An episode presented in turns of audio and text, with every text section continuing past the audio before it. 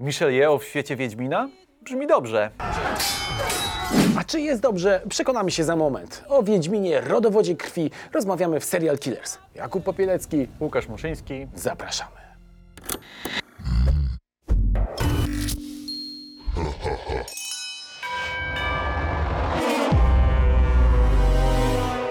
No ja myślę, że e, ocena Wiedźmina rodowodu krwi będzie wypadkową oceny serialu Wiedźmin.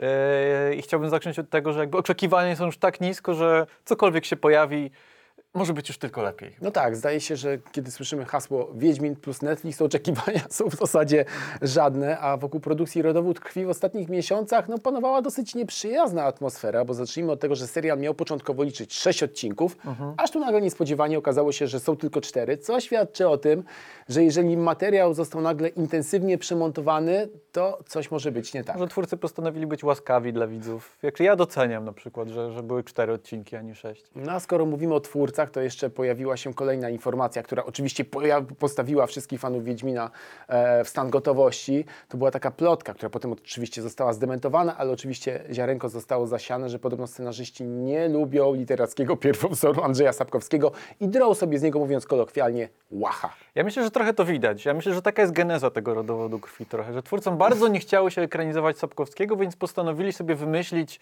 zupełnie inną historię, która nominalnie będzie powiązana z sagą wiedźmińską, ale tylko nominalnie. To jest niby ten sam świat, ale to jest tysiące lat wcześniej. W zasadzie to jest taki wiedźminowski fanfic.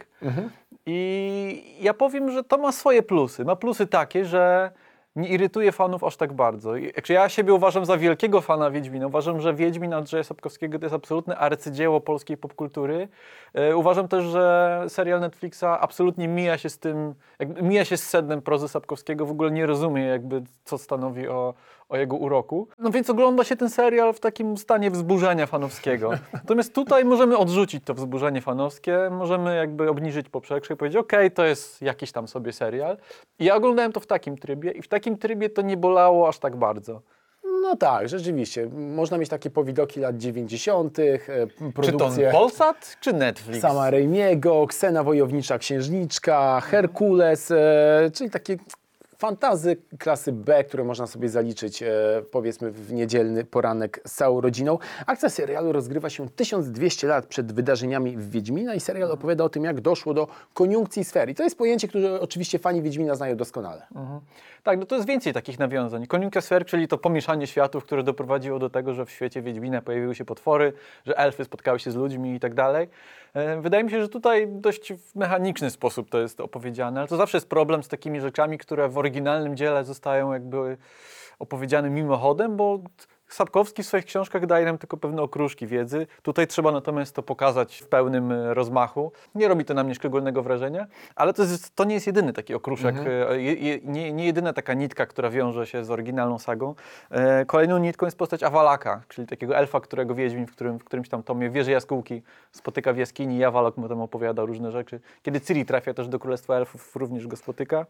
Mamy też genezę Dzikiego Gonu, Mamy przepowiednię Itliny, która zostaje tutaj wypowiedziana, trochę umniejszona, bo myślimy sobie, och, kim była ta Itlina i ta jej przepowiednia. Tutaj okazuje się, że Itlina po prostu w karczmie miała tripa i powiedziała coś tam.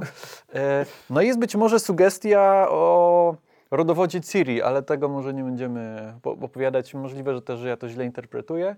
Mm, ale wciąż, tak jak powiedziałem wcześniej, to są takie bardzo luźne powiązania z oryginałem Sapkowskiego, bo jakby sednem jest ta opowieść o siedmiorgu śmiałków, którzy wyruszają na przygodę, żeby pokonać, no ciemność chyba muszą pokonać, jak to zwykle jest. No tak, i tutaj też pojawia się taki problem, bo ja spotkałem się z opiniami a propos tego serialu, że on trochę wypłukuje uniwersum Andrzeja Sapkowskiego z całej jego wyjątkowości. Kiedy w zasadzie ogląda się, zwłaszcza już ten prequel, to nagle okazuje się, że to jest po prostu no, fantazji jako jedne z wielu i w zasadzie oprócz tego, co powiedziałeś, to w takim wiedźminowskim DNA jest na pewno rubaszny humor, którego tutaj nie brakuje, ale poza tym... Ja bym w ogóle porównał Sapkowskiego do Tarantino. Wydaje mi się, że Sapkowski to jest takie Tarantino fantazy i w serialu Netflixa zupełnie tego nie ma, w Rodowodzie Krwi również tego nie ma. E, co prawda tutaj twórcy próbują trochę się dystansować od tej formy, którą przyjęli, bo jakby ramą narracyjną jest spotkanie e, Jas Jaskra z elfką, którą gra Mini Driver, która opowiada mu jakby historię rodowodu krwi. I ten Jaskier podobno został dopisany na samym końcu, żeby połączyć te wszystkie sceny, Okej. które po montażu e, prawdopodobnie nie łączyły się w jedną całość. Okej, ale ta, ta rama też jest y, wykorzystana przez twórców trochę do takiego ubezpieczenia się, bo Jaskier Mhm. mówi, a siedmioro śmiałków, haha, słyszałem już 800 takich historii, ha, ha, ha. E, więc y, no okej, ale jeśli wiemy, że żart jest słaby i mówimy, że jest słaby, to nie zmienia faktu, że ten żart być może nie jest jest lepszy. słaby. Ale powiem ci, że No. Nie bolało to aż tak bardzo. Jakby jakoś się wciągamy w tę historię. E, No, dwójka głównych bohaterów to przede wszystkim jest chyba Eile, e, czyli taka elfka, elfka trubadurka, która porzuciła los wojowniczki, ale oczywiście no, los jakby wzywa ją na powrót. E, Musi chwycić za miecz i Trochę przypomina postać w ogóle. Stora Ragnaroku. Walkiria. nie? Walkiria w sumie? No, w sumie tak. A to jest w, w ogóle ciekawe, że takich e, inspiracji ewidentnych e, Mar- Marvelem jest tutaj więcej. Mamy na przykład czarny charakter, który musi dokonać pewnego wyboru. Jak Thanos. Tak, jak Thanos, dokładnie, z Wojny Bez Granic. Z kolei, kiedy powstaje proto-Wiedźmin, to zdradzimy chyba. No bo jakby to, wiadomo, rodowód krwi, wiadomo do czego to musi dążyć, to ten proto-Wiedźmin też nam się kojarzy z jedną z postaci z uniwersum Marvela. Tak bardzo jest taki halkowy, chyba tak trzeba o nim powiedzieć. E, Chociaż no, to muszę powiedzieć, to mi się trochę nie podobało. Geneza Wiedźmina, który zostaje stworzony w zasadzie w jeden wieczór. Jakby przemiana w Wiedźmina jest tutaj takim upgrade'em growym. Tak jakby on, wiesz, stryk, zdobyłem nowe cyk. punkty Aa, i teraz mogę wymasterować i walczyć z wielkim potworem. Jeśli mówimy o słabych elementach, to też, tak jak mówiłeś o tym, że prawdopodobnie serial został pocięty bardzo, scenariusz początkowo było 6 odcinków, mamy 4, to trochę to czuć niestety. Z, zwłaszcza w momentach, kiedy pojawia się narracja z OFU, która ewidentnie zagaduje, czy przegaduje rzeczy, które być może mieliśmy zobaczyć. Yy, to chyba Mini Driver mówi z OFU, opowiadając Jaskrowi właśnie. No i wtedy bohaterowie, coś tam, coś tam. Yy, może fajnie byłoby to zobaczyć na przykład. Ja mam jeszcze taki problem trochę związany z, tym, z tymi przeskokami, o których mówiłeś, bo tutaj dużo kluczowych rzeczy wydarza się tak jakby między cięciami montażowymi. Mamy postać cesarzowej, w której zakochany jest Fial, główny bohater, I ten, który potem staje się... postać też chyba. Być może, ale ona nagle zmienia się w Wilana. W zasadzie nie wiem, kiedy ona Tak. zmienia się w Wilana. Mamy też wątek miłosny między dwójką członków drużyny, który też się wydarza tak, o, po prostu nagle się w sobie zakochują. Jakoś nie zauważyliśmy kiedy. Sama drużyna też się formuje trochę w taki sposób, że o, okej, pora Czas. uformować drużynę. Dołącza kolejny członek. No i tak krok po kroczku drużyna się tworzy, no i co? I ruszają na wyprawę, trochę Dużo śpiewają. śpiewają, leje się krew i tak jak powiedzieliśmy, czas chyba przejść do tych pozytywów. To sobie obiecujemy, że teraz powiemy coś pozytywnego, a potem dajemy znowu młotem, że jak już się wyłączy jakiekolwiek oczekiwania, zapomni się o Wiedźminie, no to to w zasadzie ogląda się. Tempo jest całkiem w porządku, rozwałka jest ok. Ci bohaterowie może nie są najciekawsi, ale z drugiej strony być może aktorzy wnoszą jakiś element tego, że, że mają charyzmę.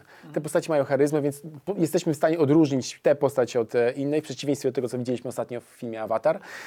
E, I akcja się toczy, a ponieważ dzieje się wartko, są tylko cztery odcinki, pierwszy w zasadzie tylko trwa godzinę, pozostałe są znacznie krótsze, więc ta podróż mija stosunkowo No, bezboleśnie. to już działa na takiej zasadzie typażu, że wiemy, No. kto, kto gra, jaki, jaką, jaki stereotyp z, z krainy fantazy. Mamy Fiala, czyli osiłka z wielkim toporem. Wielkim sercem. E, mamy Michelle Yeoh, czyli tajemniczą mistrzynię miecza. No Michelle Yeoh gra tu po prostu Michelle Yeoh. No i tak jest w przypadku większości postaci i, nie ma tu jakichś problemów z tym większych. Są też ciekawostki, na przykład, No. na przykład aktor Lenny Henry, którego znamy też z serialu Władca Pierścieni, gdzie wcielił się w szefa hobbitów.